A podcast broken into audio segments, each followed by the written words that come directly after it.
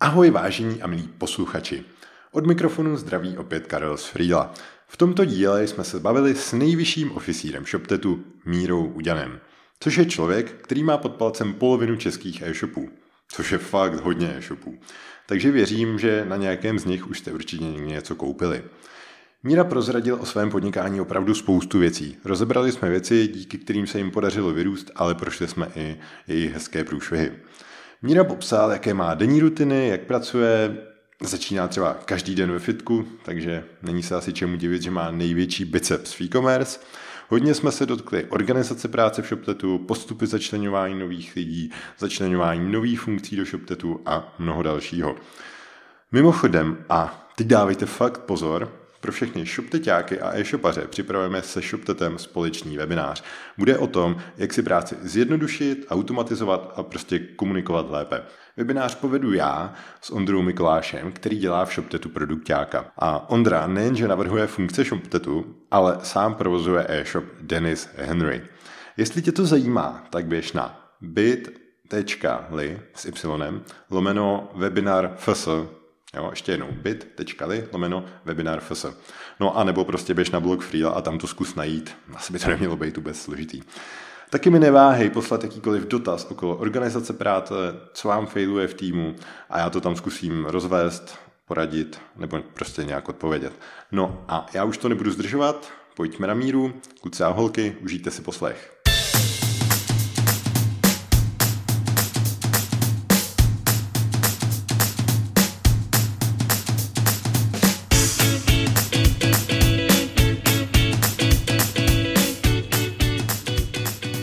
Ahoj Míro, díky, že jsi udělal čas na podcast Podpalubí, vítej. Ahoj Karle, díky za pozvání. Já začnu hnedka od tebe, dneska bych to vzal tak jako z osobní roviny a zajímalo by mě, jak vypadá běžný pracovní den úspěšného internetového podnikatele, který má pod palcem 15 000 e-shopů nebo kolik? 16 000, kdo by to počítal. uh, já vstávám nějak asi kolem 7 hodiny, nevím vlastně, jestli to je zajímavý, ale Zvykl jsem si ráno chodit cvičit, takže asi v 8.30 jsem v poslovně, asi na hodinku a... Jenom na hodinku, nekecáš, jo? Já jenom teda, ono to není v podcastu vidět, ale ty bicáky... Hodinka stačí, no, ale je to pětkrát týdně, takže ono se to potom mm-hmm. nasčítá.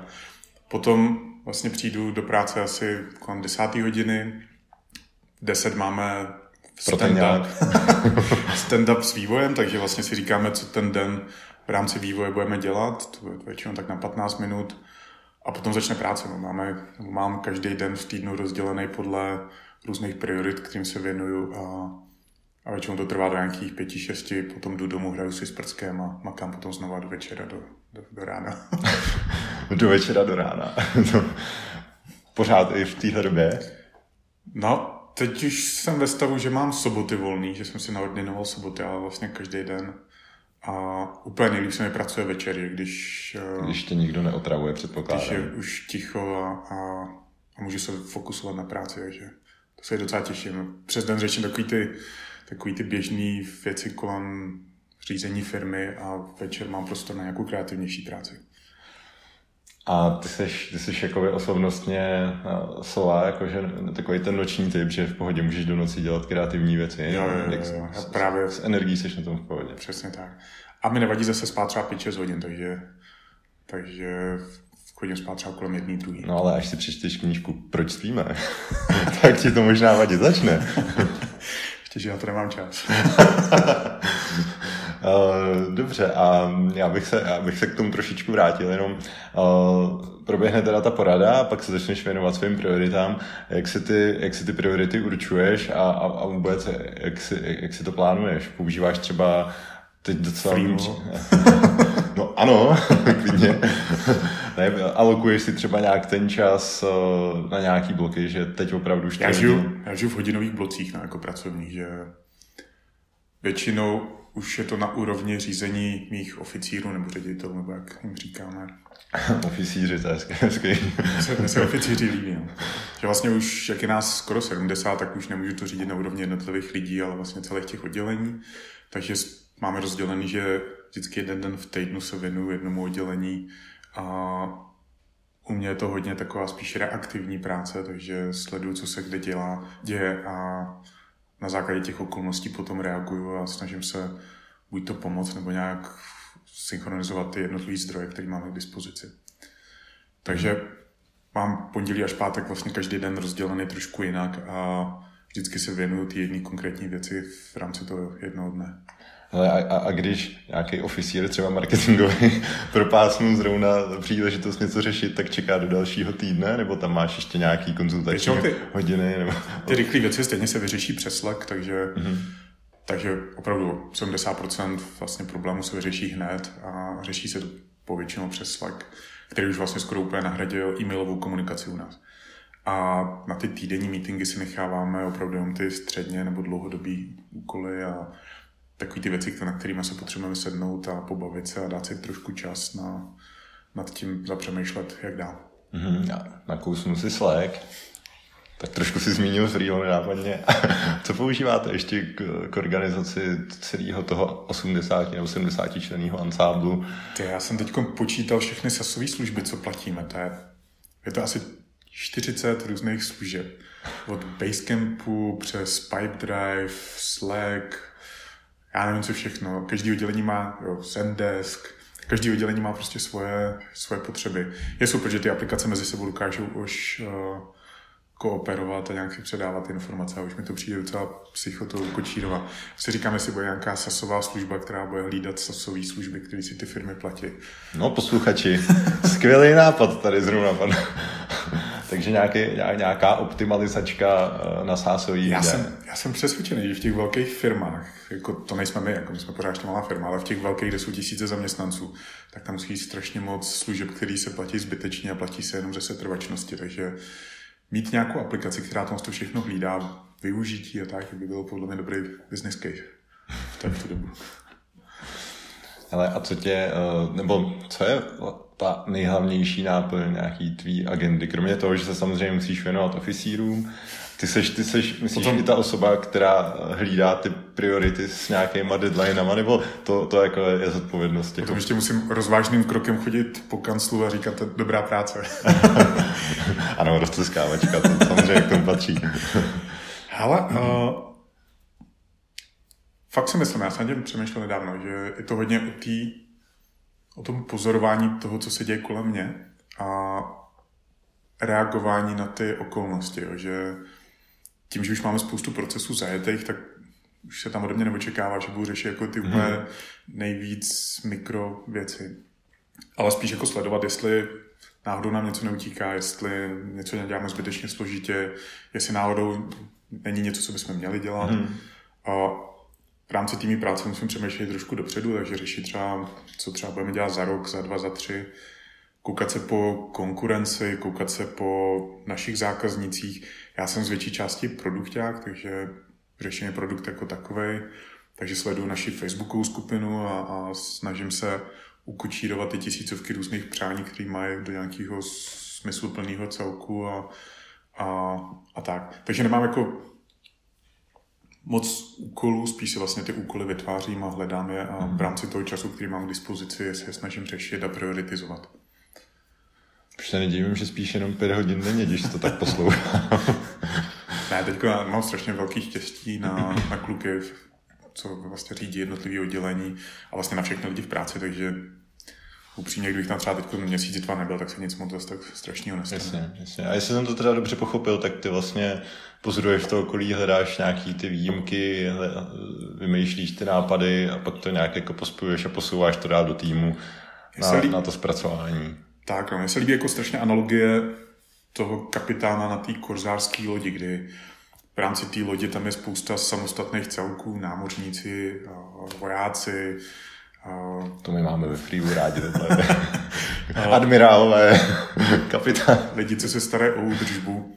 A moje práce je tak nějak sledovat, jestli všechno funguje, jak má, jestli jedeme za tím správným horizontem, hmm. jestli náhodou se neblíží nějaká nepřátelská loď a pokud jo, tak jak se s ní vypořádáme. Takže jo, je to hodně o tom sledovat, co se děje kolem mě. Mm-hmm. Jo, jo, to si myslím, že je důležité mít to oči otevřený a, a být připravený dřív než, dřív, než to přijde. Dobře. Uh, já bych se zeptal na, na nějaký vzdělávání, jestli teda uh, tam na něj máš prostor, jestli ho děláš nějak systematicky a, a, a v souvislosti s tím vlastně i třeba, jestli tohle co nějak vsouvá, vsouváš do, do, do šoptetího týmu, aby se ty lidi posouvali, nebo jestli tam je na to nějaký oficír? Oficíra na vzdělávání ještě nemám, ale hele, já to dělám docela jako organicky, jakože nemám moc rád konference nebo různý jako uh, Právě, no nepotkal jsem tě moc krát, dokonce jsem tě i zval na sáskaře. já, já nechodím ani na konference, které pořádáme, ale uh, asi spíš se snažím učit z těch jednotlivých zkušeností, které v rámci té práce prožíváme, než abych si četl jako cíle nějaký knížky. Moji kolikrát ty knížky o 300 stránkách, tak se dají zjednodušit do dvou odstavců a a vyjde to na stejno. Takže... Tomu se říká sásová služba Blinkist. Bych jenom takže snažím se samozřejmě číst věci kolem sebe, ale je to tolik, že je to docela těžký, takže mám, eh, mám nějaký RSS, co mi, co mi chodí. Ale vlastně mě baví se učit z těch pokusů a omylů, co, co děláme a a číst si o novinkách. Třeba hodně mě baví marketing, takže mm-hmm. v rámci tady toho popřípadně, když se setkávám s kamarádama z oboru, tak, eh, tak tahám informace od nich. A když jsi takhle říkal, že pokus, že, že, že ty pokusy, já si myslím, že jsou určitě důležitý a vlastně teď nevím, jestli to bylo z Amazonu, že jejich úspěch je vlastně vypočítaný tím, kolik, kolik experimentů stihnou vyprodukovat, tak uh, vy takhle děláte běžně nějaký AB testování a opravdu jenom zkoušky, nebo? Ty jo, hele, na to asi nemáme tolik zdrojů jako Amazon. A takže musíme spíš jít na první dobrou, takže je to hodně o intuici. Mm-hmm. Ale zase na druhou stranu, když se nám to nepovede, tak umět si přiznat, že, že to není ta správná cesta a umět se z toho poučit popřípadně si třeba za rok, za dva říct, jestli bychom to teď nedokázali udělat jinak a, a líp. Což se nám třeba stalo s Facebookem, kde jsme na začátku, když jsme zkoušeli využívat marketingový Facebook, tak nám to moc nefungovalo. Jsme tam proto byli docela dost peněz a, a těch lidí bylo relativně málo, třeba proti PPCčkům na, na AdWords. A vlastně stačilo se na to za rok, za dva kouknout trošku jinak s jinýma lidma a jiným přístupem a teď je Facebook jeden z našich hlavních kanálů, takže jak říkám, jak se umět poučit z chyb a říci, že tudy cesta nevede, tak mm-hmm. si třeba zpětně revidovat ty kroky a říci, že možná by stálo za to, to zkusit znova. Což je třeba netýká expanze do Brazílie, kam už asi po druhý nepůjdeme. no tak kdybyste tam šli nějak lépe. ne, když, ale, ale když, třeba... když, už to nakous, tak bych možná, třeba... jestli, jestli to trošku rozvedeš pro lidi, kteří třeba o mm-hmm. expanzi do Brazílie jasně, jasně. ještě neslyšeli. My jsme, už si nepamatuju přesně, kdy to bylo, tak 4-5 let naspátek jsme se rozhodli, že vyzkoušíme tehdy hodně rychle rostoucí brazilský trh, protože samozřejmě logicky jedna z variant, kam jsme mohli jet na, jako co se týče v rámci expanze, tak byl anglicky mluvící trh, mm-hmm. ale tam je naše konkurence docela hodně silná, jsou tam hodně pevně etablovaní hráči, takže jsme si řekli, že bude lepší zkusit nějaký jiný velký trh, který ještě tak podchycený není. Tehdy byl hodně trendy brazilský trh, kde strašně rychle začala růst populace, která využívala internet, střední třída, tak jsme si říkali, že to zkusíme taky. Takže jsme asi rok se připravovali na to, že jsme tu aplikaci přizpůsobovali té další jazykové mutaci. Sehnali jsme si uh, accounta, který byl Brazilec, mluvil portugalsky. A bydlel rovnou přímo, přímo někde tam v Brazílii? Ne, ne, ne, všechno jsme řešili okay. z Prahy. Mm-hmm. Ale řešili jsme fakt věci, které jsme ani netušili, že budeme muset řešit. Že je třeba strašně velký problém vytáhnout peníze z Brazílie do Evropy. Že vlastně oni zdaňovali asi nějakýma 15% jakýkoliv vývozy peněz. A bylo, což, což znamená, že vám zaplatili na, nějaké, na, na nějakou brazilskou existují, peněženku? Nebo, existují služby tady evropský, které to, to přesně řeší, takže mm-hmm. oni si to nějakým způsobem pořešili a my jsme ty peníze dostali od nich. Řešili jsme překlady, eh, nápovědu eh, i různý specifika, protože Brazílie je strašně velký stát a je to několik federativních republik, vlastně podobně jako Spojené státy. A tím, jak je to rozlehlý, tak vlastně musí řešit rozdílné ceny dopravy mnohem složitěji, než mm-hmm. řešíme tady v Čechách. Mají tam složitější daňový systém, že tam jsou vlastně daně městský, státní a federativní.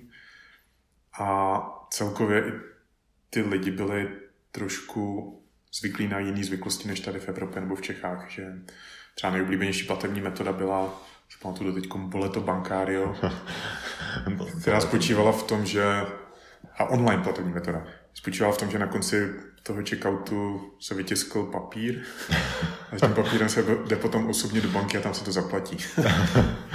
Takže museli jsme připravit napojení na tady tu platební bránu, museli jsme pamatovat na to, že, že musíme řešit rozměry zásilek, váhu zásilek, to, že vlastně ty lidi jsou zvyklí na to platit na splátky úplně všechno. Mm-hmm. Třeba i desetikorunnou položku jsou schopní si vzít na deset splátek. Pěkný, pěkný.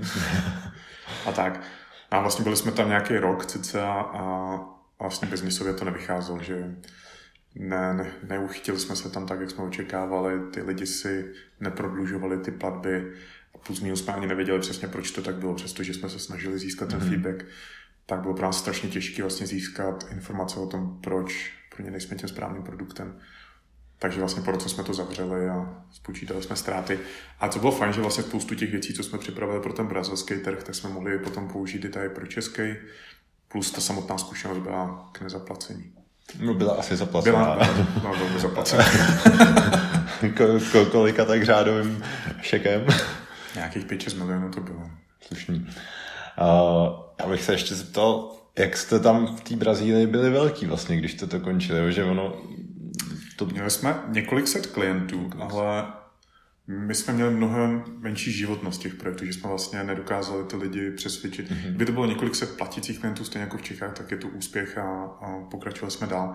A ty lidi třeba po po třech měsících bez udání důvodu prostě přestali platit a provozovat ten shop. Přestali chodit do banky s papírky. Uchodili.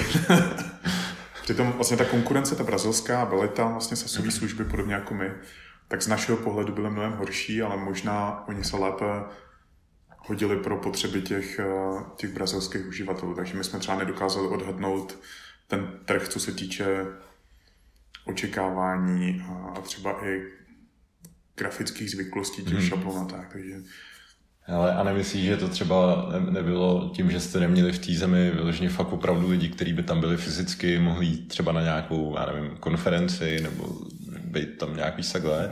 jaký, jaký jste třeba dělali marketing? Jenom nějaký výkonnostní věci? Nebo? Jenom performance plus vlastně ten, ten klučina, který se staral jako account o tu zemi, tak samozřejmě snažil se používat podobné věci, co jsme dělali i v Čechách.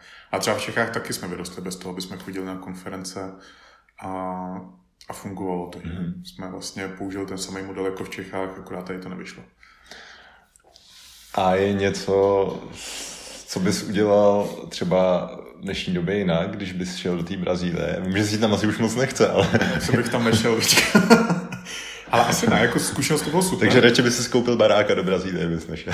A upřímně jako zkušenost to byla super. A nám třeba i teď, když přemýšlíme nad expanzí zase, že bychom někam šli, tak to memento té Brazílie, ani ne tak jako výstražně, ale spíš pamatovat, jak je to složitý, jak si vlastně se složitý úplně všechny procesy v té firmě. Mm-hmm. Že u čehokoliv musíš myslet na, na jednou dvě různé větve. A tak vlastně ta investice, ta failová investice možná pomohla tomu, že jsme si uvědomili, že chceme být nejlepší tady na tom jednom trhu a upřeli jsme veškerý fokus na ten jeden trh. Jako skoro všechny služby, které začínají, tak hned chtějí být světový a jít do Silicon Valley a mít po světě prostě stovky, stovky poboček. Což je samozřejmě validní jako přání, ale my jsme si řekli, že obchodně nám dá větší smysl si vzít majoritu tady na tom jednom trhu a potom uvidíme. Jo, no, to, to bych se podepsal, to je vlastně jedna úplně z nejčastějších otázek, co, co třeba já dostávám, jestli už jsme v zahraničí a tamhle, a kdy pojedeme na výlet do Ameriky. takže je to, je to obecně vnímaný jako prostě atraktivně, no, takže já chápu. A teď teda přemýšlíte nad nějakou expanzí nebo je to úplně fakt Ale něco zahozeného do to autu?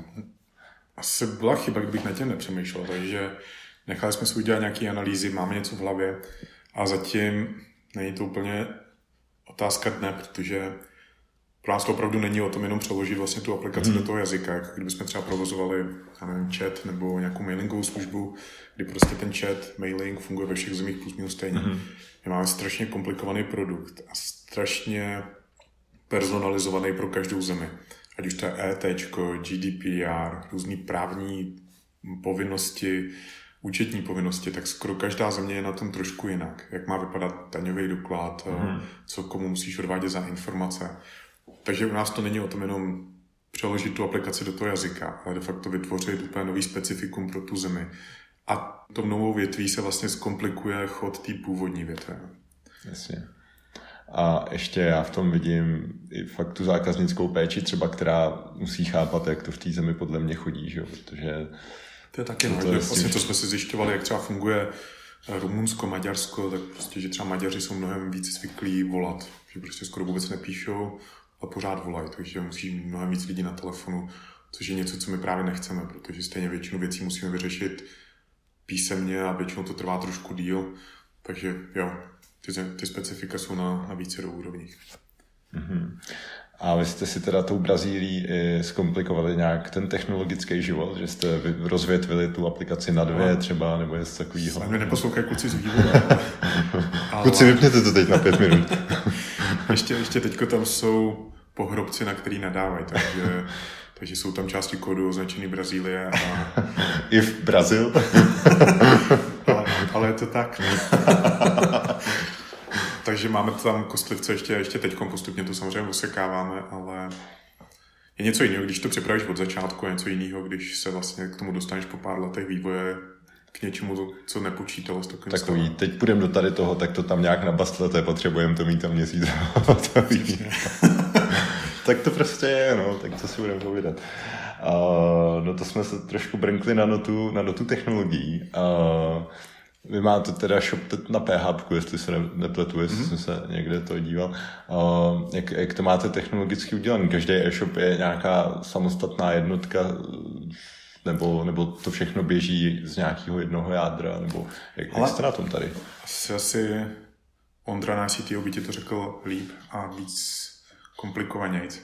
Ale máme prostě velký uh, cluster serverový a tam máme těch 16 000 databází a samozřejmě máme tam nějaký úrovně, který zabraňují nějakým dosútokům a přetížení a tak dále. Ale tím, jak rosteme, tak často i nacházíme limity těch různých technologií, které prostě nepočítají s tím, že tam máš miliony produktů a x tisíc hitů za vteřinu a tolik databází, takže postupně to upravujeme tak, aby třeba výpadek jednoho shopu neovlivnil úplně všechny shopy, což se v minulosti stávalo, kdy nějaký člověk mohl nevědomky třeba udělat to útok na, na, na svůj server, nebo třeba udělal reklamu na Instagramu, kde měl někdo několik milionů followerů a teď nám tam začaly hodit, chodit ty x tisíc hitů za, za vteřinu. Mareš vám to sestřelil. Myslím, že Erik Meldík se tam, se tam bál tady toho. Takže je tam spousta chytrých lidí na pozadí, kteří neustále se snaží to zlepšovat. Uh-huh, uh-huh. Uh, a jak to probíhá třeba na Vánoce, kdy typicky ty e-shopy mývají nějakou špičku, mm-hmm. tak... Uh... Na Vánoce míváme většinou tak polovinu. Většinou je to kolem nějakého 11., 12., 13. prosince, kde je ta největší špička, kdy vlastně ty poslední lidi, co chtějí stihnout na nákupy na internetu, tak opravdu nakupují. Takže my už někdy od října máme posílený servery, tam relativně dynamicky se dají předávat, uh, předávat výkon. Takže jak paměť, tak, tak CPUčko se tam navyšuje. Spíš, aby jsme to měli opravdu předimenzovaný, než aby jsme potom někdy docházeli na limity. Takže většinou v říjnu se připravíme na, na Vánoce a držíme to někdy do ledna, protože i leden je docela silný. Ale ve výsledku to potom dochází k tomu, že to, co je špička v jednom roce, tak v tom dalším roce je standard a musíme vlastně potom zase trošku dál. My tam máme vlastně dvě dvě vlny. Jedna je ta vánoční a potom vlastně hned po nějakým kratším, po nějaký kratší pauze následuje výprodejní vlna na začátku ledna, února. Hmm. Potom už to jde trošku dolů až zase do září, října, kdy to začíná. A co se týče třeba, vy jste dřív dělali úpravy na míru, což jste pak zařízli, což bylo hodně dobrý rozhodnutí, jak se říká někde. Uh, ty customizace vám tam ještě teďka nějak doumírají, nebo jste to z toho jako vlastně nějak odstranili a už s Bohem? My jsme někdy asi před čtyřmi lety jsme si řekli, že vlastně ty customizace a ty individuální úpravy nám neuvěřitelně brzdí jakýkoliv vývoj, že pro pár desítek tisíc vlastně se nám zbrzdil vývoj celého systému a díky vylepšení pro jednoho člověka tak trpěly vlastně stovky dalších lidí, protože cokoliv, co jsme dávali novýho, tak jsme museli prodloužit tu práci o tu dobu implementace na ty individuální projekty. A vlastně se nám to ani nevyplácelo obchodně, takže jsme to dělali častokrát kvůli tomu, že jsme neuměli říct těm zákazníkům ne. Mm-hmm. A celkově nás to brzdilo a vlastně ve výsledku to nepomáhalo vůbec nikomu. Takže jsme si řekli, že, že skončíme s jakýmkoliv, jakýmikoliv individuálními úpravami. Spíš, že připravíme nástroje, aby ty úpravy si mohli klienti dělat sami. A i po těch pěti letech tam máme ještě asi stovku projektů, kteří mají individuální šablonu, my máme trošku jako zmražený bokem, takže častokrát už nemají třeba ani responsivní verzi frontendu, spoustu nových funkcí nemají, ale s vědomím toho, že jsme jim řekli, že to mít nebudou a že už vlastně dokud nepřejdou na nějakou standardní šablonu, jim nejsme schopni zajistit ty nové služby.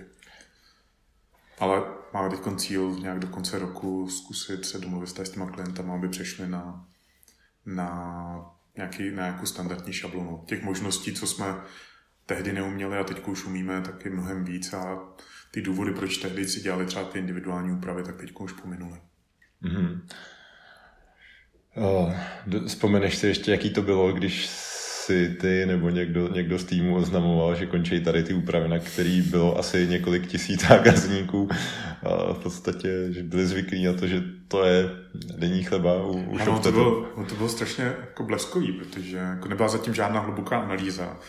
Prostě jeden den jsem si řekl a dost. Že to bylo fakt v okamžiku, kdy nějaká úprava třeba, která stála pár jednotek tisíc, tak nám tam v jeden okamžik zastavila celou firmu, že spousta lidí se zastavilo a řešilo ten jeden projekt a už v ten okamžik, v té vteřině se to začalo mm-hmm. nevyplácet.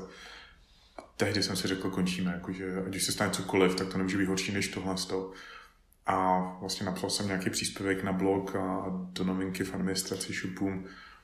Bylo trošku mrzení z toho, ale vlastně už po měsíci asi i ty projekty, vlastně, které nám napsali, že jsme idioti a že nevíme, co děláme, tak vlastně uznali, že to byl správný krok. A, ale vlastně ten strach z toho byl mnohem větší než ten reálný uh, efekt od těch klientů, protože většina z nich si řekla, OK, tak co, co se dá dělat. Jo, jo, nejhorší smrt je z vyděšení, se to říká. je to tak.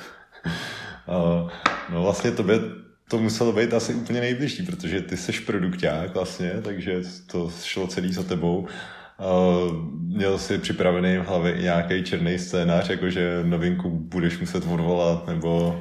Tak vlastně vrátit se to dalo vždycky, ale my jsme to vysvětlili, proč to děláme a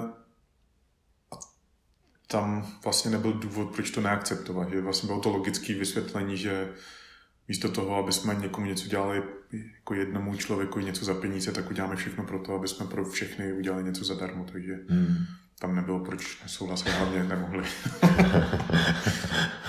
hezká, hezká vize. Jak ty funguješ jako, jako produkták? Definuješ eh, vašim vývojářům eh, nějaký sprinty, nebo mm-hmm. máte nějaký jeden obrovský backlog seřazený podle priorit, nebo používáš na to nějaký specializovaný nástroj typu product board nebo něco takového? Eh, jak, jak to máš? Jsme tam dva, ještě mám vlastně kolegu Ondru, který je vlastně taky produkták. A tam je trošku problém v tom, že těch požadavků je strašně moc. Máme 16 000 klientů, každý má nějaký přání, ještě o to víc, že vlastně vyzýváme, ať nám ty přání říkají. Máme požadavky ze strany zaměstnanců na interní úpravy, máme požadavky ze strany partnerů na to, co by oni potřebovali, potom něco, co já potřebuji pro chod firmy, těch vývojářů taky nemám neomezené množství, takže je strašně těžký ty stovky nebo tisícovky přání Plus navíc jsou tam věci, které vlastně ty lidi ani nevědí, že si můžou přát. A vlastně všechny, vám buď. všechny tyhle ty věci vysát do nějakých tásků a teď to vlastně organizovat. My v jeden okamžik máme rozpracovaných cca asi 400 tásků. Máme na to tool, jsme nefabrikátor, je to podobný Trello, ale je to víc jako pro vývojáře mm-hmm. připravený, máme na to napojený release proces a tak. Ale je to hodně podobný jako Trello. A tam vlastně jednotlivým developerům, ať už to jsou backendisti nebo frontendisti, připojujeme nový úkoly a případně přesouváme ty priority. Ale je to vlastně práce na vlastně každý týden v neděli strávím třeba 3-4 hodiny tím, že si procházím úplně celý board a znovu si revalvuju, revalvuju nebo jak je to slovo? Ohodnocuješ. Ohodnocuju. a ty jednotlivé tásky a ty priority, jo, že ono něco, co mohlo před měsícem být důležitý, tak třeba teď si řekneme, že hmm. zase tak nehoří, nebo to je po případě blbost. A stejně tak vlastně řeším nejen ty priority, ale to zadání jako takový, aby ta konzistence v rámci toho produktu byla jednotná, aby se nestalo to, že se vlastně odkloníme od té vize, pro koho ten produkt děláme. Že to je strašně jednoduchý, aby jsme začali přidávat funkce a jednu za druhou a ten produkt udělali tak komplikovaný, že vlastně nebude vyhovovat nikomu, ani těm nováčkům, kteří se v něm nebudou orientovat, tak ani těm stávajícím klientům, kteří prostě zjistí, že to je moc těžký. Hele, a máš nějaký uh, ty mističky vach, uh, kdy, když, když to prioritizuješ, jako my, my třeba na Freelu řešíme, jak moc jednoduchý je to prostě vyvinout. A jestli je to řádek kódu, tak to má prostě desítku, když je to práce na měsíc, tak to má jedničku. Pak prostě tam máme různé věci, jako jestli už jsme to slíbili, jak moc si o to lidi píšou, a da, da, da, da, da, asi, asi deset takových nějakých kritérií, z kterých vypadne prostě ve finále nějaký číslo. Tak to, to, něco, to... něco podobně asi máme. Nemáme tam scoring a je to hodně asi intuitivní, že mám plus minus přehled nad tím, co, co jsme komu slíbili, mm-hmm. co by asi nám pomohlo jakoby nejvíc. Takže máme tam určitý levely těch tásků podle náročnosti implementace, ale vlastně skoro nic není otázku hodiny, dvou, prostě my tam máme nějaký složitější review proces a, a testování a tak dále, takže všechno trvá docela dlouho. A asi bych měl jít na nějaký školení k tobě na, projektový management. Ale pak se, se, pak se domluvíme, pak se domluvíme. Teď nebudeme podcast. Já se snažím nějakým selským rozumem to tam ale to, je v, ale to je v pořádku, si myslím, ten selský rozum. Jako a neříkám mi do toho samozřejmě taky ve finále. Je pak jeden sloupeček, který se jmenuje nějaký pocit. takže, takže to je, to je rozhodně důležitý. Ale on, on je máme podle... tam, my tam máme docela dobrý jako proces, protože tím, že nejsem programátor, tak nevidím úplně tak do té náročnosti. Hmm. Dokážu to odhadnout ale něco, co mě třeba může přijít jednoduchý, tak to výsledku potom zjistíme, že to je fakt náročný a, a kluci mě s tím pošlou někam. Takže máme, tomu říkáme strategy meeting v pondělí a tam se asi tři hodiny bavíme o tom vývoji na ten celý týden. Takže vlastně máme v backlogu nějaké věci, o kterých víme, že chceme dělat.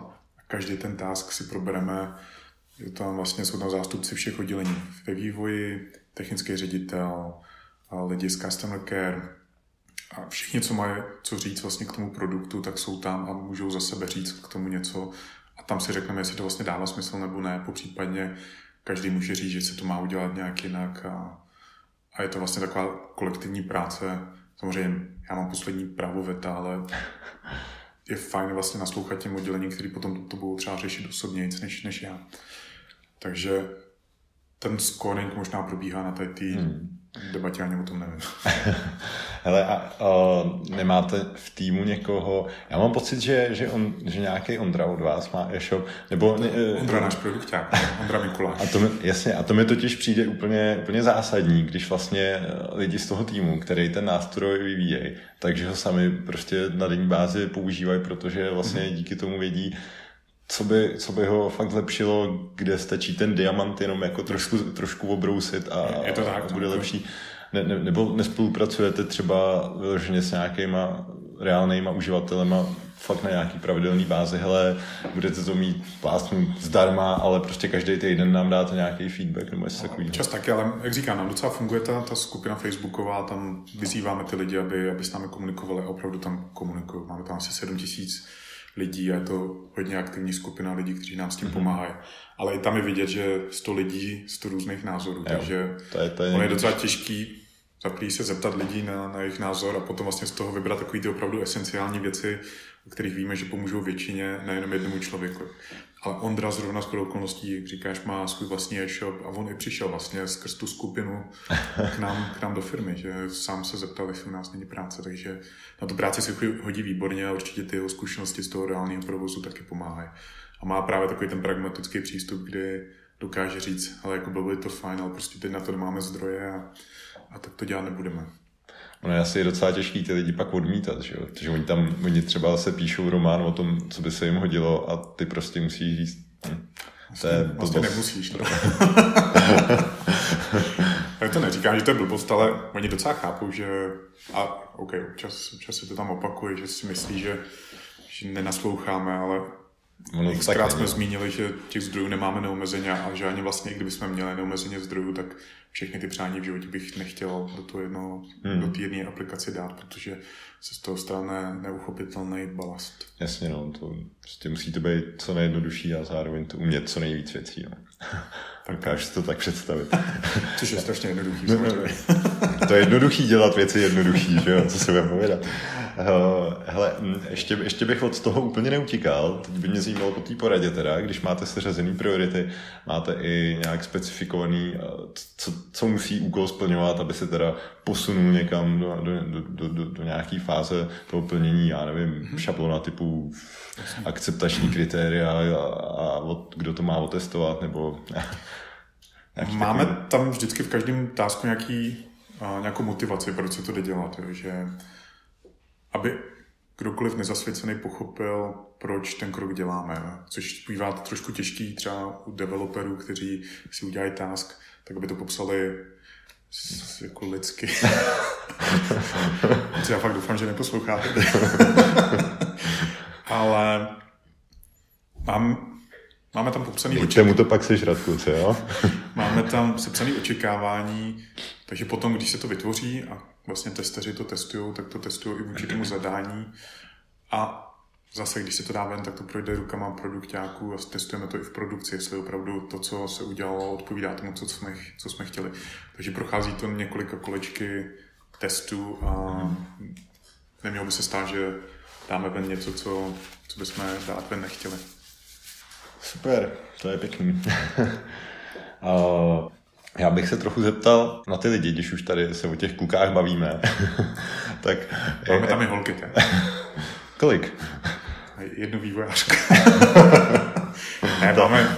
To jí tam musí kluci nosit na rukou. Myslím, myslím že kvóty máme splněný v rámci Takže Shoptet je genderově vyvážená firma. uh, no, tak Jaká, jak vypadá firmní kultura v ShopTetu? Já to asi nejsem o to, abych o tom mluvil já. Že... A jsi říkal, že jsi rozteskávačka občas, že tam přijdeš. A tak. Hlavně to, já jsem pracoval 8 nebo 9 let v korporátu. A to mi strašně moc dalo, abych si uvědomil, jak nechci, aby ta moje firma vypadala. Tam byli lidi, kteří tam byli, včetně mě, jenom vlastně přežívali a byli rádi, že že mají dobře placenou práci a nějakým způsobem proaktivně pro tu firmu nic moc nevy, nevyvíjeli. Prostě udělali si to, co museli, nechodili tam bůh jak rádi, prostě bylo to jak státní podnik někde, kde hmm. vyhrají v loterii dobrý plat.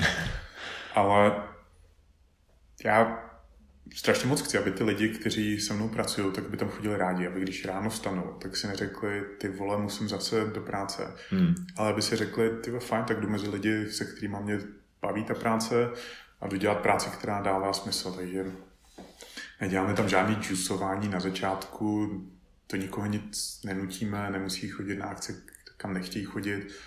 A zase na druhou stranu mají strašně velkou volnost v tom, že pokud si chtějí udělat nějakou akci, tak mají ten omezený rozpočet. Kolik se takových akcí dělává? Tak různě, jakože mají tam filmové večery a laser a tak, ale prostě ať je to dobrovolný, ať Ať si to vymýšlejí sami vlastně, co chtějí dělat. Hmm.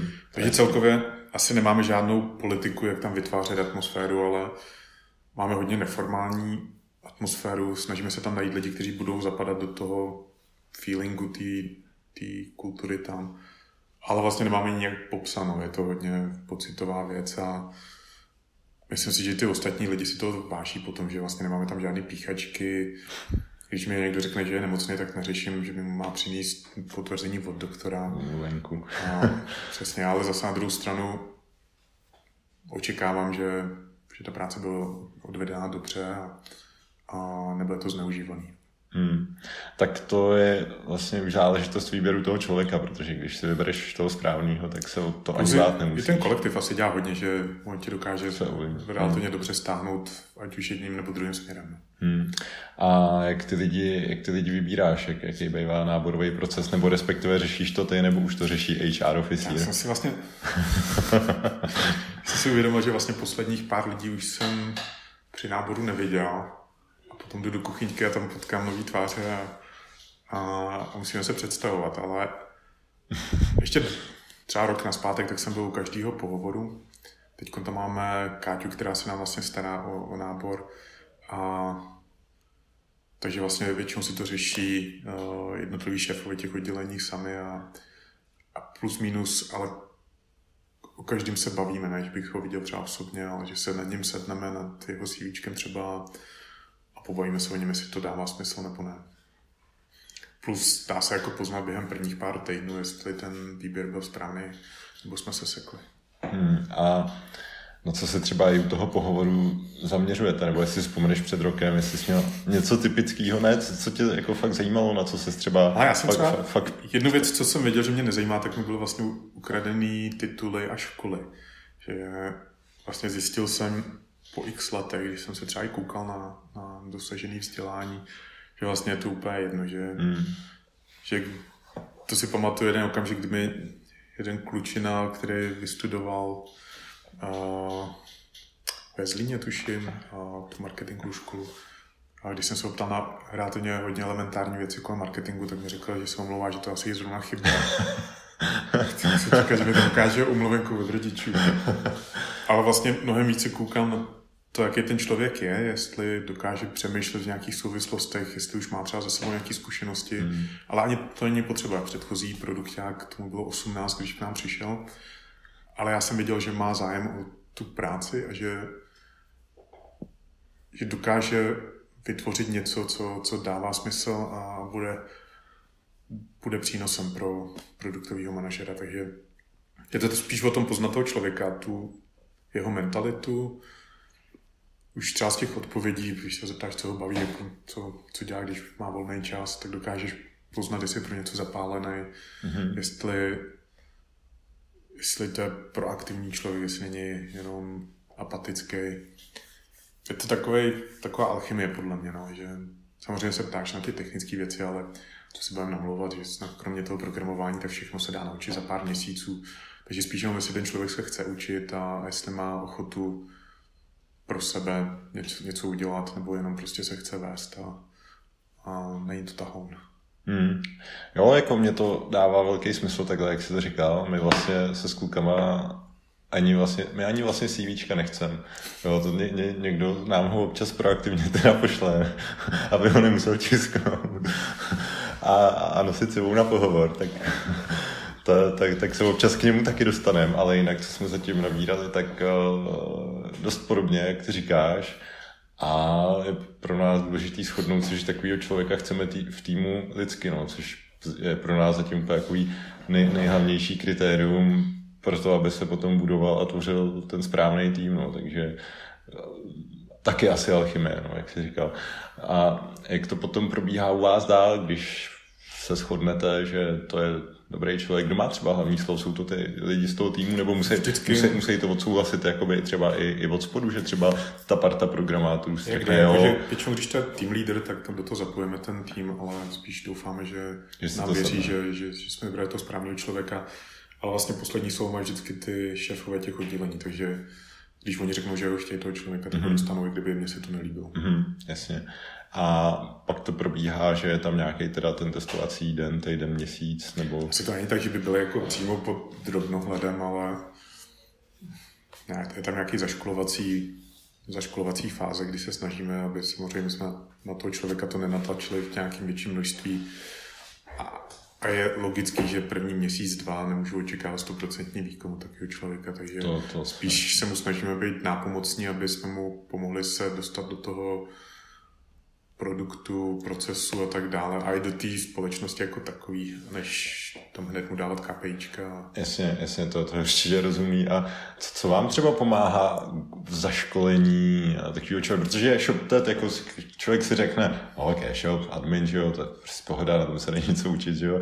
Se seznam produktů, seznam objedná, si, si řekne člověk, ale mně je úplně jasný, že v konečném důsledku je to mnohem, mnohem složitější a dokavať to ten člověk, ten produkt nezná dobře, tak asi nemůže podle mě dělat i třeba marketing, který s tím až tak nesouvisí až tak dobře. Prostě musí znát ty featurey, který, který by to měli teoreticky prodat a tak, tak uh, jakým procesem zaškolujete ty nový lidi třeba do toho samotného produktu? To, co často děláme, to, že vlastně necháme odpovídat na dotazy zákazníků a v rámci toho se oni vlastně dostávají těm jednotlivým fragmentům mm-hmm. té aplikace jako takový, že díky tomu se dostanou do toho, co vlastně prodáváme. Že i když někdo dělá přesně marketing a nemusí přímo jako stoprocentně znát ten produkt, tak je taky dobrý, aby věděl, co vlastně prodává. Ale asi nejčastější je to opravdu tím, že se vezmou ty jednoduché dotazy ze stran těch klientů, po případě pokud to je nějaký neúplně pozice, která je přímo napojená na klienty, tak je tam vlastně kolečko s produktovým manažerem, který vlastně tu, tu aplikaci ukáže a za, tu, za ty dvě, tři hodinky se to nedá samozřejmě projít celý. Takže spíš spolíháme na to, že má tam člověka, který mu pomáhá a že se ten nováček ptá na všechno, co, co ho zajímá. Jasně. Jinak to se to nedá jako během nějakého training day, prostě mu tam narvat do hlavy. To, no ne, čeká, to, to, to, to, to, určitě, určitě ne. Ale ono vlastně by byla škoda, nebo by bylo špatně, kdyby to ten člověk nedokázal pochopit sám, že pokud to nedokáže pochopit člověk, který pro nás pracuje, tak asi nemůžeme očekávat, že to pochopí zákazník. Takže je možná dobrá věc, že ten produkt eh, je samo pochopitelný, že spousta věcí je tam popsaných, spousta věcí je intuitivních. Spíš vlastně na druhou stranu se ptáme těch lidí, že jestli tam je něco, co jim přišlo jako nováčkům, nebo lidí zvenčí, jim přišlo nepochopitelný nebo složitý, protože my jsme v tom jako moc uvnitř a máme už trošku klapky na to. Tak je to návrh na úpravu. a ještě bych u těch lidí zůstal. Jak se snažíš motivovat nebo oficíři? Máte, máte třeba i nějaký hodnotící? Se líbí ten název.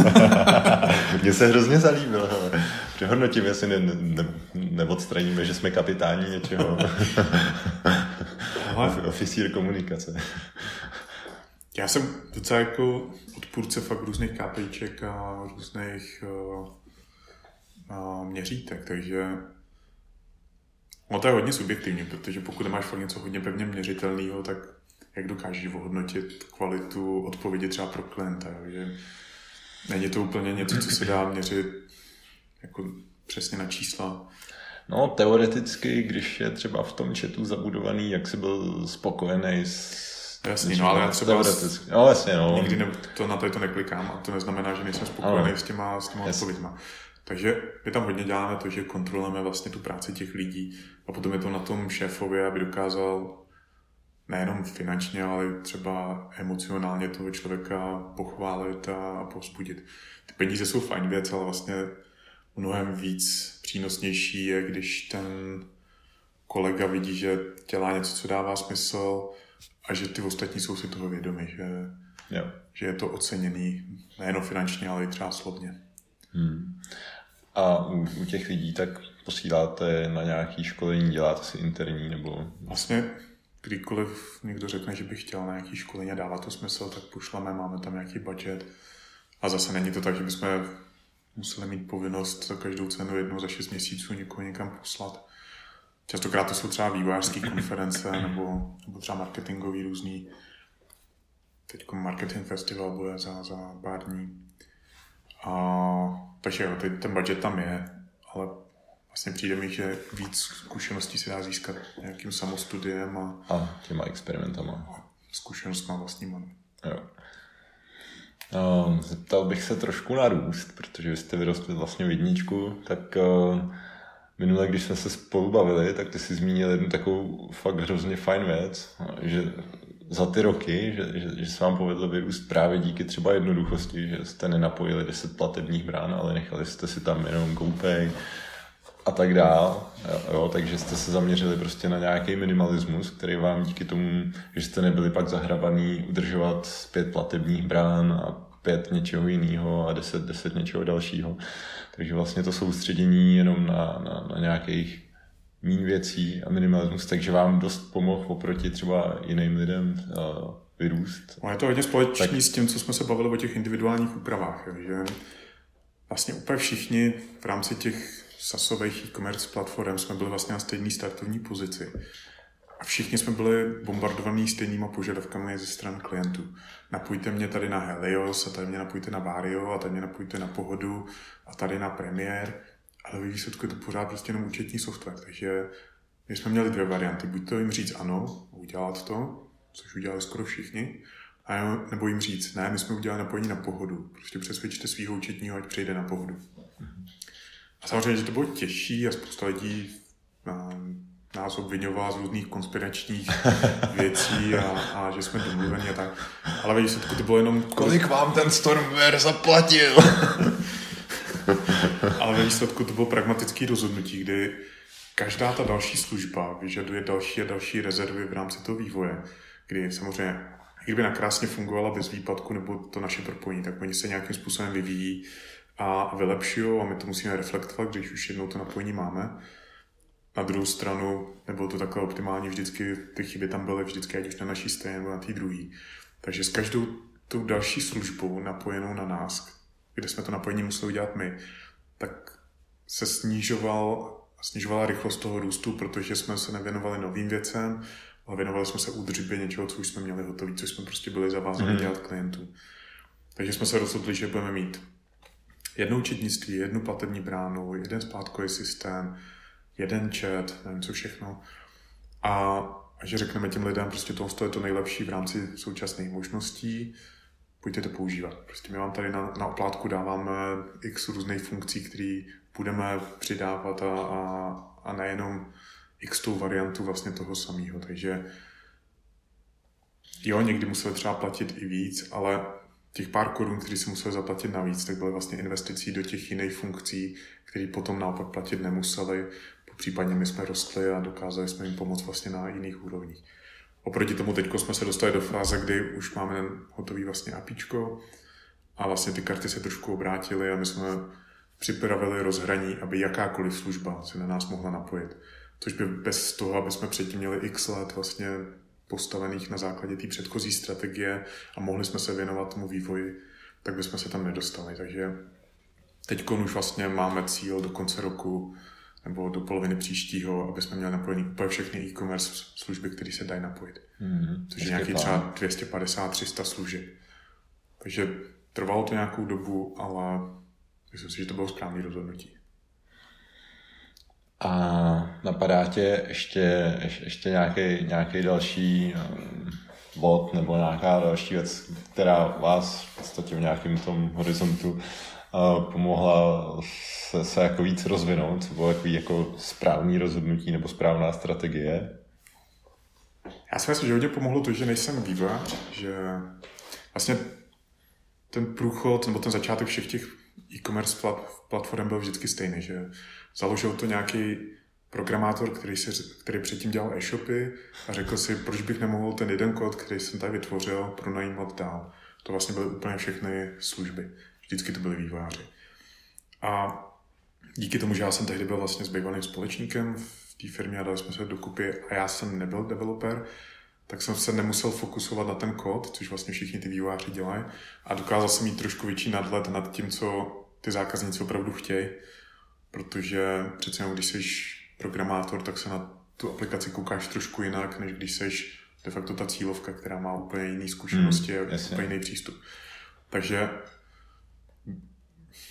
Snažili jsme se dělat tu aplikaci pro naše klienty, ne pro programátory, což dělali třeba ostatní služby.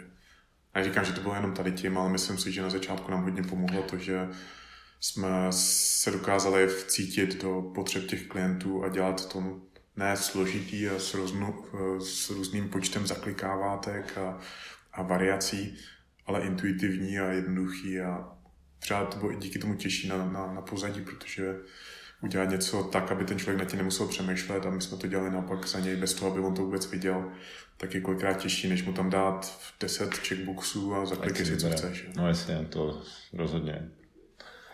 Takže myslím si, že to na začátku nám trošku pomohlo, ale ty jednotlivé body, nevím, vlastně to udělalo strašně moc, třeba v rámci PR, takže nevím, co konkrétně nám pomohlo nejvíc. Z toho PR zmínil bys třeba eh, něco, co, co ti do dneška v hlavě, jako jo, to se povedlo a, a prostě skokově jsme třeba nabrali víc klientů, nebo, nebo se ten brand nějak... To PR jako takový, tak je to strašně dlouhý rozjezd, že my jsme se o tom bavili relativně hodně na začátku, když jsme těch peněz za stolik neměli, jestli do toho máme jít, že se platí třeba nějakých 30-40 tisíc měsíčně agentuře, která nám vydá dvě, tři tiskové zprávy. A řekli jsme si, že pokud tu investici dáme už teďko, tak to bude možná v budoucnu přínosnější, než teď ty peníze dávat třeba na nějaký performance a s tím PR začít až, až později. Takže nebyli jsme si tehdy jistí, jestli to byl správný krok, začít tak brzo s PR, to byl třeba rok po tom, co jsme začali, ale jsme opravdu měli agenturu, která se o nás starala. Ale asi ta investice byla potom dobrá, protože nikdo jiný to nedělal v ten okamžik my jsme začali být viděni, nebo bylo nás vidět mezi těma novinářema a, a lidma z oboru víc než ty ostatní služby. Takže to PR hodnotíš jako... Byla to dobrá investice na začátku, no, že je to strašně dlouhodobá investice a třeba až po 4-5 letech jsme začali sbírat ty, ty plody z ní. Takže není to jako performance, kde během pár týdnů dokážeš tam narvat x mm-hmm. set tisíc nebo třeba milionu a máš to hned přínos. Ale trvalo to strašně dlouho. Ale bylo to dobrý rozhodnutí udělat to hned na začátku. A hned na začátku ti myslíš opravdu ze začátku, když teď začínal a ještě Bylo to asi po roce, kdy jsme měli už třeba pár set klientů a já nevím, třeba 6-7 milionů obrat, takže o 10 milionů vlastně bylo po, po, po prvním roce. Takže tehdy jsme si začali dávat nějaký peníze bokem čistě jenom na, na agenturu a na tu práci s tím public relation. Mm-hmm. Napadá tě ještě něco? Možná nám pomohl i freemium model, který jsme zavedli asi 4 roky naspátek. A zase neukážu asi změřit ten skutečný přínos, ale vlastně tehdy jsme začali nabízet naše služby bez jakýchkoliv reklam, pokud někomu stačilo 10 produktů, tak mhm. zdarma. Hmm.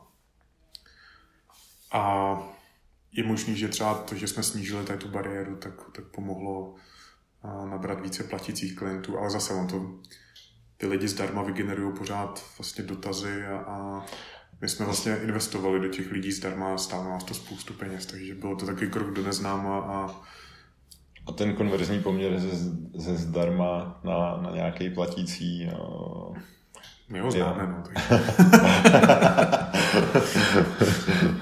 je samozřejmě pro nás jako důležité, aby jsme ho co nejvíc vyšovali a pracovali na tom, ale pokud někdo chce zůstat na tom free tarifu, tak ho nějak neomezujeme a netlačíme. Jasně, jasně. Jak se, jak se tak třeba snažíte? posíláte nějaký... Že obcházíme a prosíme, jestli máme Takže přijde, přijde vždycky panáček za svůj.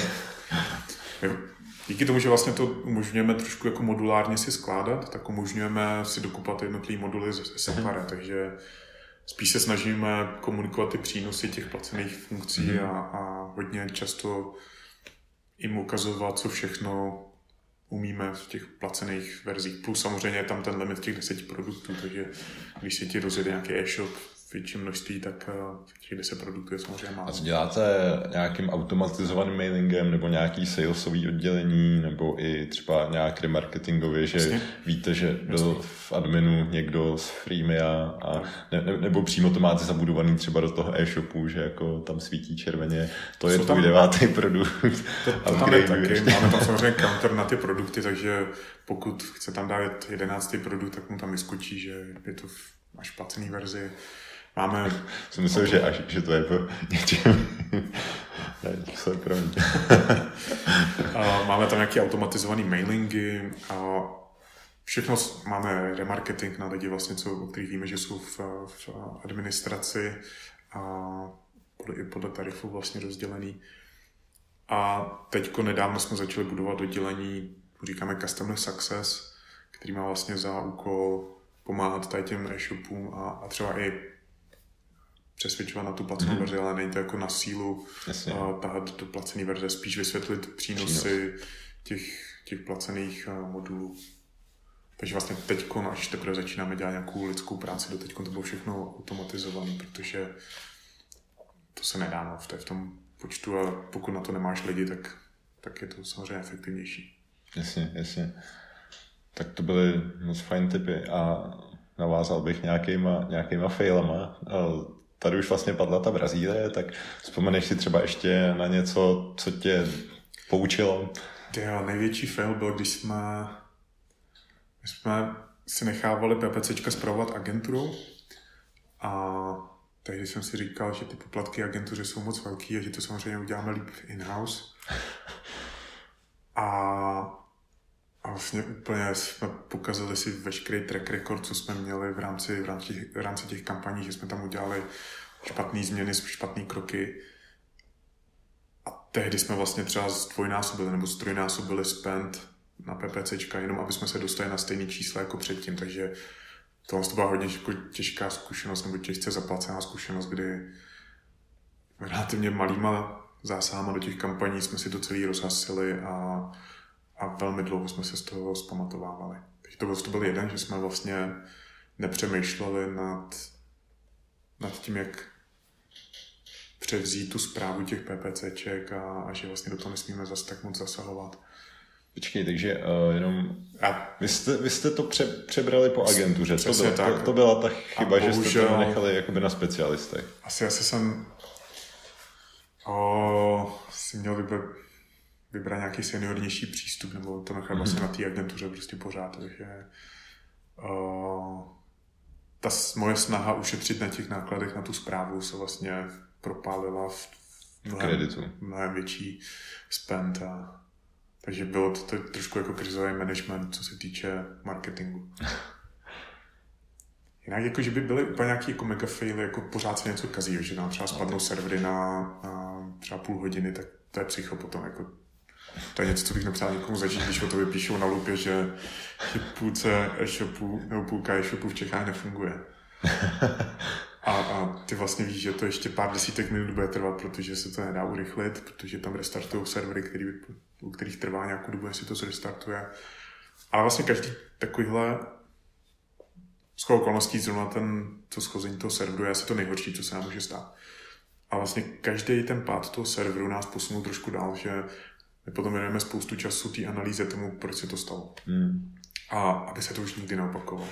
Takže vždycky jsme se posunuli dál v tom, že jsme udělali něco v rámci té infrastruktury nebo třeba toho kódu, aby se už ten konkrétní případ neopakoval. Takže kdyby se to nestalo, ten okamžik, tak by se mohlo třeba v budoucnu stát něco mnohem většího a zažil jsem firmy, které měly výpadek několik dní, takže to jsem rád, že, se, že jsme se tomu vyvarovali, ale jak říkám, půl hodina je docela, docela psycho. Dovedu si představit. No, ještě nějaký, nějaký poučení, nechci říkat fail, ale, ale poučení. Ty jo, já moc nejsem jako ten správný dávat poučení. Že? Mně se strašně líbí jako ta práce, že vlastně, když máš otevřený oči a koukáš se kolem sebe, tak dokážeš spoustě věcem předcházet, po případně se učit z toho, co si udělal a vylepšovat. Hmm, Takže já jsem to nedávno připodobnil, já mám strašně rád jako strategické hry, jako SimCity a tak. A spousta věcí je tam pevně daných, že prostě čističku vody nepostavíš po proudu, aby, aby si znečistil vodu těm, těm lidem. A těch pravidel vlastně, nebo ty pravidla jsou úplně stejné v tom biznesu, takže když jsou někde sepsané věci, které nemáš dělat, tak je fajn se je přečíst a potom je nedělat. Takže myslím si, že spousta chytřejších lidí než já tak popsalo všechny různé manažerské faily a tak, takže když si to lidi budou číst a, a budou si vybírat z toho ty důležité věci, tak, tak to bude určitě přínosnější, než co já tady můžu říct, ale přijde mi, že je fajn vlastně tady ty věci a zní to jako samozřejmost, ale spousta lidí to nedělá, tak eh, integrovat do chodu té firmy. Mm. Mi přijde strašně nelogický, že někteří šéfové firm dělají očividné chyby, o kterých věděli, že jsou to chyby, nebo už se s nimi setkali. A je to vlastně škoda, jako dělat po druhý, po třetí tu samou chybu. Mm, jo, jo. Ještě bych se zeptal přímo na e-shopy. Okay. Jak, jak ty třeba vidíš uh, budoucnost e-shopů? Bude, budeme nakupovat VR nebo co, co třeba... Ty, je, za těch je, posledních deset let jako se zase tak moc toho nezměnilo. Jako... Já jsem v tom vlastně hodně konzervativní, že myslím si, že zase tak zásadní změny nebudou. My jsme si zkoušeli hrát s VR, že pokud třeba budeme o této mluvit, že máme udělaný náš vlastní obchod ve virtuální realitě. Ale vlastně, když si uvědomíš, že na to, aby to fungovalo, tak potřebuješ velmi elementární věc. Potřebuješ mít prostor 4x4 metry a potřebuješ mít čas na to, aby si to VR oblíknul na sebe a začal s ním pracovat. Což upřímně skoro nikdo nemá jako kolem sebe. Nemůžeš být v tramvaji a tam si nakupovat a pohybovat se jak idiot se zastřeným zrakem. Stejně tak vlastně všechny umělé inteligence a pomocníci při nákupu a, a auto v četi a bůh co. Jako jo, je to tady, ale to spíš jako mi přijde zajímavý ten progres v těch marketingových uh, věcech, než přímo v tom samotném e-shopu. Je různé věci ohledně retargetingu a vlastně kontaktování těch cílovek, tak tam se to posunulo strašně daleko, ale to samotné nakupování zas tak rozdílný oproti tomu, co je teď, co bylo před deseti lety, není. A Okamova přitva říká, že za těch deset let to taky asi nebude zase tak, hmm. tak rozlišný. Asi nebudeme nakupovat na hodinkách, eh, no. surfovat na Alze. Je super, že jsou jednodušší typy platby, ale nebude to růst skokově, spíš nějak organicky. Takže, takže nemyslím si, že budou nějaký mega velký změny, co se týče e-commerce. Spíš spíš drobný a vidím spíš ten progres na, na straně jak plateb, tak potom dopravních způsobů, je pořád ještě naprostá většina shopů ti nedokáže doručit zboží do hodiny do dvou. To, co, proč já nakupuju na Alze, je to, že když potřebuji klávesnici pro někoho v práci, tak tam kliknu a do 90 minut mi mám na stole. A je mi jedno, že je třeba 100 korun dražší, než bych šel na mol to je to, proč Alza vyhrává, že dokáže v Praze zajistit to zboží takhle rychle. Takže myslím si, že spíš ten posun u těch shopů vidím v těch přidružených službách, než v tom samotném nakupování. A to hmm. už je potom na, na tom ekosystému, který se kolem toho tvoří a třeba super teď jak zásilkovna se spojila s liftákem a budou přes taxíky zasílat jo. nebo rozvážet balíčky. Tohle je myšlení, který je v kontradikci k tomu, že na Český puště se s velkým halo začalo platit kartami. prostě. Tam vidím mnohem větší posun než v tom samotném našem core businessu, který samozřejmě se bude posunovat dál, budou 3D obrázky a, a bůh co všechno doporučování zboží. Ale to už jsou takové drobnosti, jako, který zase tak zásadně ten biznis ne, hmm. neovlivní pořád je to o tom marketingu a o těch přidružených službách, které se kolem toho točí. Jo, jasně. Takže prostě drobný inovace, chatbot mi nenakoupí, hey Siri, don't buy anything. a jo, dobrý. Ona, ona, ona, tomu, ona tomu chudák nerozumí.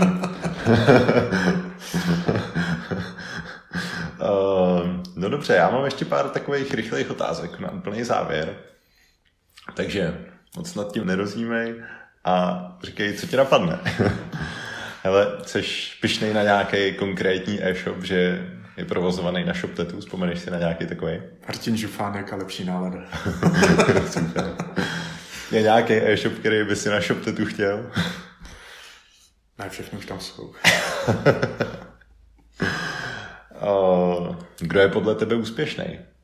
Jo, tak to asi nemůžu říct takové jako jednou větou nebo já si myslím, že úspěšný je ten, kdo koho baví ta práce, která, kterou dělá, je, je pišný na tu práci. To může být kdokoliv. To ne, není otázka peněz, nebo jestli o tebe jsou články někde. Třeba ve Forbesu. Třeba ve Forbesu, v únorovém samozřejmě. uh, nějaká investice, která se ti fakt mnohonásobně vrátila? Kupoval jsem bitcoiny za 1900 dolarů. Hmm. A vychytal jsem vlnu nahoře, takže, takže jo. takže když se tě zeptám, bez jakého nástroje si nedokážeš představit svůj den, tak to bude Coinbase?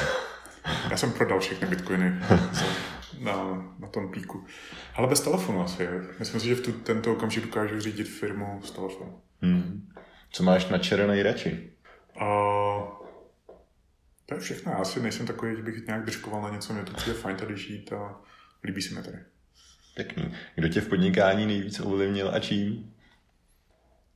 Asi společný kontratomek, ten mi dal hodně, hodně velký rozhled a zkušenosti. Líbí se mi, jak přemýšlel Steve Jobs a, a hodně kolem produktu a tak, takže tady ty dva lidi asi, asi určitě. Mm-hmm. Co tě v poslední době nejvíc šokovalo? Nejvíc šokovalo, jo. Já si nic konkrétního mě napadá teď. Dobře. Čím si někomu udělal největší radost v poslední době? Ty jo, to jsou otázky. Říkej, že nerozdáváš radost. Ale nevím asi taky konkrétně pro mě. Dobře, jdem dál. Co by si teď zkázal svému 18-letému já za moudro?